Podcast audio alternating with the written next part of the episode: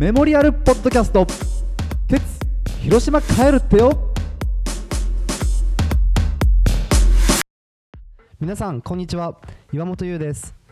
僕たちの友人である鉄が広島に帰ってしまうことをきっかけに彼のことを語り合おうというポッドキャスト。今回のゲストは桂さんです。よろしくお願いします。よろしくお願いします。今回さ俺桂ちゃんがその鉄と関わりがあるということを知らなかった のねで桂ちゃんは桃子たちと同じ代そうです。桃子と同じ代。そうだよね桃子と話をしていた時に、うんもも桃子からその桂ちゃんの名前が上がってはい。で桃子の証言としては、うん。桂は哲さんとまあドライブに行っあ、そう、その、そう、それ。て証言をしていてでもなんかまあ哲ありそうだなと思ってえっと、なんか桃子がカナダに行くっていうので、ゼミのみんなで、うん。そのなんか桃子行ってらっしゃいみたいな会をしたんですよ。多多分大学3年の夏だったと、と思うんですけど、うん。でなんかそれのアーチで2次会か3次会があってうん。でそこで結構なんかもうみんなベロベロになって一番最後まで残ってたのが、うん、私とあと同期のみゆみゆみゆさん。そうみゆっていうはい子とかで残ってて、うん。でその隣の席にいたのが哲さんとあと雅人さん。あ吉田正人。うそう。へえで私は隣にうん。なんか男性が2人いてまうん。あなんかアーチの人と喋ってるし、あうんうん。大学の人なのかなみたいな。全然知らなくて本当に初めて見たから。うん。でもなんかちょいちょい話しかけてくるしテーブル越しに？そう。でなんかあ大学一緒なんだみたいな感じにななってうん。でなんかまあ喋りながらうん。飲みながらうん。こうアーチもう閉まりますよみたいな感じになってでそしたらうん。なんか雅人さんがうん。ドライブに行こうみたいなうんことを言い出してうん。でもえ酒飲んでたんじゃないのみたいな感じになったけど俺は飲んでないからみたいな。確かに。マそうサトはね結構車運転するから飲まないうんことが多いんだよね。しかもなんか車あるんだみたいなのもびっくりして私も多確分うんうん。二十歳か21なってないかぐらいの時だからうん。でなんかその時本当にもう結構うん。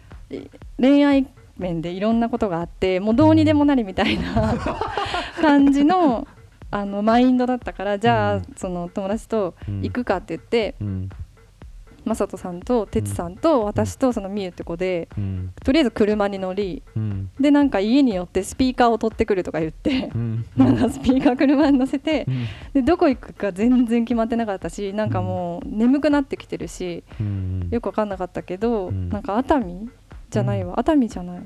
えでも熱海まで行ったと思西の方にとりあえず走り出したう、ん、なんか小田原のうん。あのめっちゃ渓流のところ沿いの なんか道をめっちゃ走ってなんかもう日が完全に上がった頃には熱海にいて。私ななんで知らない人と熱海にいるんだろうと思って。でうん哲さんとみゆは多分もう寝ちゃってて。うんでとりあえず海着いたから起こして、うん海だねってなって。でも本当話すこともないし知らなかった人だし。そうだよねじゃあなんかなんなんかで誰かが予定があるかなんかで、うん。そろそろ戻りましょうかってなってう、ん。でなんか家までこう降ろしてもらってうん解散、でなんか桃子に多分その話したらなんか栄新の人だみたいな感じになって、うん栄新のことはなんかちょこちょこ聞いてたから、うん。あああのって。よくないなんかなんかあるいやなんか、ああのだからこんなことが可能だったのかみたいな なんかそういう いきなりドライブみたいな。うん。なんか最初は私たちもそんなことなんか起こると思ってないから、うん。なんかどっちがいいとか言って。どっちにするとか言って。テストマサトそう。だってうちの大学でねかなりこうかっこいいというそう顔かっこいい、顔顔が 顔がというかそのひとまず顔についてはうん、そのかなりかっこいい2人じゃないですか。かっこよかった。そうだよね。かっこよかったし、うん。絶対年上だみたいなうんうん。こう見た目うん。もしてたし、で私はどうにでもなれマインドだったし。どっちでもいいやと。どっちがいいかじゃあみゆさんが決めなよとか言ってそうそれが多分一番は最初に哲さんうとん。エンカウントしたやつ、そう私にとってはなんかその料理部の人とか、うん。栄心にいる人とかはうん。全部桃子伝いはい。というかで聞いててうん。で桃子からもうん。今日栄心で飲むんだけどかっちゃん来るみたいな感じで連絡はもらうけどうん。ちょっと怖くていけないっていうのがずっと続いてたんですよ、うん。でもなんかそのドライブ事件があってからは、うん。あのまああきらくん福ちゃんうん。とかその後輩もなんか誘ってくれたしアーチもすごい私がなんか一人で入り浸るようにうん。なった関係でうん。なんかまあ結構行きやすくなったっていう感じだったすごいいお世話になった 終電ない日とか。ですもう大学の最後の2年ぐらいは本当に毎日アーチ行っててアーチ家めっちゃ近かったんですよ。徒歩うん走って30秒ぐらい。本当に。だからなんか一旦家帰ってまたアーチうん。行ったりして。うんうん。うん。なんかずっとアーチ大学生活はアーチと共にあったみたいいなやーめっちゃ嬉しいと思うよ翔さんそれ聞いえ本当ですか？うん。今日帰り行こうかなって思ってて。いいねそうですそうです。えテストはさそれ以降は？いやそれが、うん。えー、とその後なんかそうやって私が酔っ払って栄心にお世話になるのが何回かあった中で、うん。多分2時とか3時頃に栄心ついて、うん。バーンってぶっ倒れて寝て、うん。でなんかまだ空が暗いくらいの時間に、うん。トイレしに降りてったら、うん。めっちゃ暗いキッチンのテーブルに哲さん座ってて、え っと思って。でそしたらなんか本当に普通のテンションでうん「おお」みたいな。うん「起きちゃったの?」みたいな感じでうん。喋りかけてきてうん「哲さんですよね」って言って。うん。で「そうだよ。覚えてるよ」みたいに言ってくれたんで「あのドライブの」って言って。うんうん覚えてたんだ。覚えててくれましたうん。その時は。でなんかそ本当に部屋暗くてうん。レースカーテンから外の明かりが入ってくるなんかすごいその場面覚えてるんですけど なんか青くなってる哲さん。はいはい。となんだ20分ぐらいかな喋って最近何してるのみたいな話。本当にただの世間話みたいな感じなんですけどうん。でもなんかその時になんかこの人すごい めっちゃフランクっていうか、うん。フランクっていうのと違うけどなんかテンションがあんまり上がったり下がったりしない人なのかなっていうので。うんうんうんうん。そうそのなんか青白い光に照らされてる哲さんめっちゃ覚えてるんですよね。それ神々しさすらない。うん。なんか神々しいっていうか、うん。なんか幽霊みたいで。あそっち？ううんうんん、幽霊みたいに見えたし、うん。なんか死んじゃった人が戻ってきてるみたいな 感じの、そういう映画のシーンの照明の感じだったんですよ。あの映画とかでそういう風に出てくるキャラクターの人ってうん。動じないし、うん。めっちゃなぎじゃないですか、状態が。それだったんですよ 哲さんも。だからこの人生きてるのにすごいなんか静かな人だなと思って。うん、異物っぽいけどでもやっぱ生きてるし体温がある感じのうん。雰囲気もあって、うん。なんか本当に印象的うんなうん。幽霊的な意味じゃなく、うん。言葉のそのままの意味でもなく、うん。なんか地に足がついてないっていうか、うん。えなんだろう？なんか悪く聞こえたらちょっと申し訳ないんですけどすごく自由に漂ってる感じがするんですよね。浮遊感がある浮遊感うん浮遊感というかなんか自分の意思で好きなところにこうなんか漂流している人漂ってる漂ってる感じ。うん漂ってる感じ。その表現をされて、ん。全然違和感はない、ううん。んなんかしっかりしてる。見た目的にもすごいなんか生命感にあふれてるうし、ん。目もなんかすごいキラキラしてるし、うん体格もしっかりしてるからなんか力強い感じもあるんですけど、うん。でもなんかずっと遠くの故郷のことを考えてるみたいななんか そういうイメージがあって。存在としてね。そう、うん。なんかここにはうん。たまたまいるんだなって感じがするというか。うーん。でこの人はなんか他のところにも全然こう躊躇なくうん。スーッと移動していくんだろうなみたいなうん。感じがする、今回その実家の方に戻られるっていうことを聞いてそう思うっていうことでもなくて、うん。うんなんか本当に私が会った数回でうん。私が思ったのはそんな感じです。うん。うん。なんか住む場所を変えるって結構大きい選択うん。だなって私はすごい思って本当にずっと同じところでうん。あの落ち着きたい。うんできれば半永久的に、あ桂ちゃんが？うん、あそうなんだ。引っ越す時は新しい場所を選ぶ時はある程度ここに長い期間住もうと思ってはい。選んではい。根を生やそうとするっていうことだよね。そうですそうです。うん。今のところ住んでどれぐらいですか？町には結構長いイメージがあるけど。街は長いですね。そうだよね2019年とか？うんうん。あでもその3年ぐらいか。3年ぐらいか。はい。今千歳烏山しっくりきてますか？めっちゃしっくりきてます。あいいね。うん。これたまたまうん。こう就職決まって、うん。職場が渋谷になったって言って、うん。引っ越し先どうしようってアーチで相談してたらうん。省吾さんがうん。すごい検索してくれて でいろんな条件言ってそうですそうです本当にカウンターで。あ省吾さんがじゃあ。省吾さんが見つけた部屋に最初住んでた。そうなんだ、「千歳烏山って知ってる?」って言われて「知りません」って言って、うんうん。でもなんか部屋のあれ見せてもらったらちょうどよかったんで、うん。本当にそこにお母さんと一緒に契約行って 住んだ。へえそれ以来町には結構気に入って。そうです。うん。本当に街すごい気に入って。うん。飲み屋もいっぱいあるし、うんあの小学校とか中学校も多くてうん。うんあとお年寄りもいっぱいいるけど住みよさそうな。めっちゃ住みよいです。そうだからなんか住むところうんに対してすごい絶対的なこう選択をうん。したいからうん。他の人がこう生活の場所を変えてうん。何かをしたいっていう話を聞いた時にうん。すごい大きな決断だなってうん。思う、うんうんそうもともと金沢だよね。そうです。石川県。県のそうです。金沢市ではなくてうん。小松空港がある小松と金沢のちょうど真ん中あたり。そこからこっちに上京してきて出てくるっていう時も。いやその時はうん。実家以外で暮らしたことがなかったから、うん。とにかく一人で住むっていうことに対してうんすごい嬉しかった気持ちとなんかちゃんとしなきゃっていう気持ちがあってうん最初に住んだ部屋は私が受験してる時にお母さんがうん。勝手に決めた部屋なんですよ。うんうんだから自分でその契約が終わった後に部屋の中見て、うん。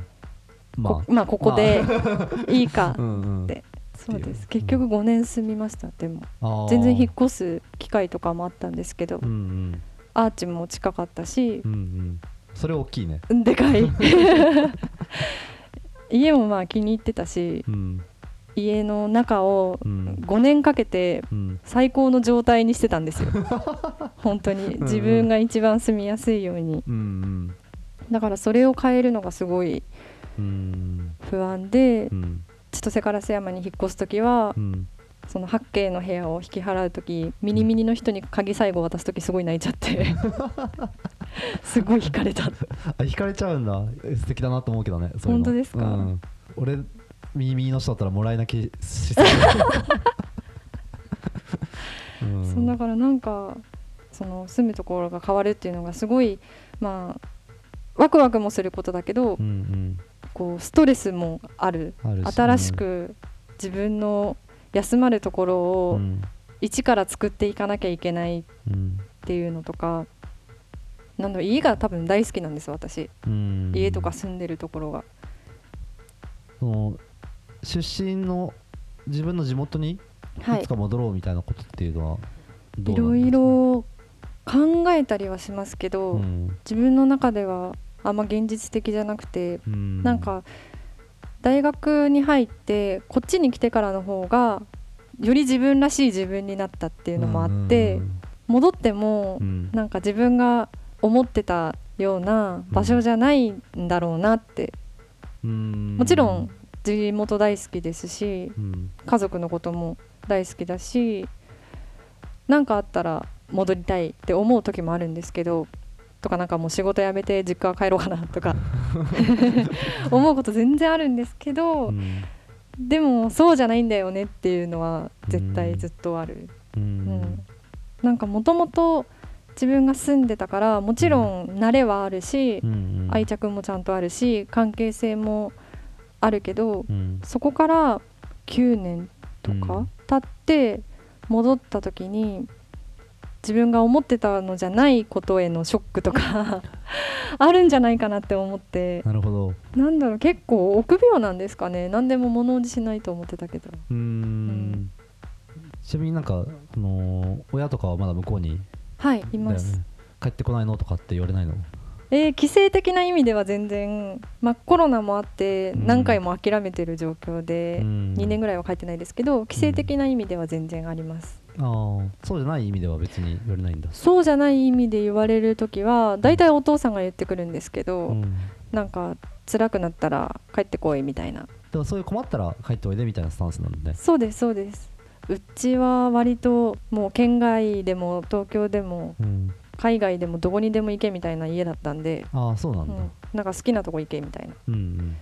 だからあんまりそのなんだろう戻ってきておいでとかはそういう重圧みたいなもの重圧、うん。みたいなものは別にないっていう、全くないですね。うんうんまあ今東ん？東京にいるっていうのは自分の仕事を自分で選んで東京にいるからうん。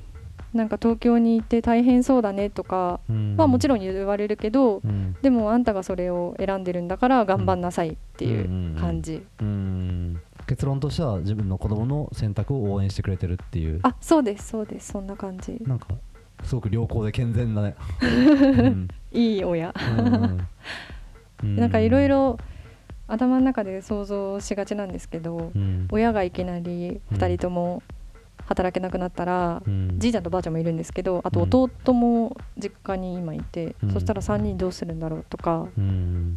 なんか私が戻らなきゃいけなくなるタイミングうん。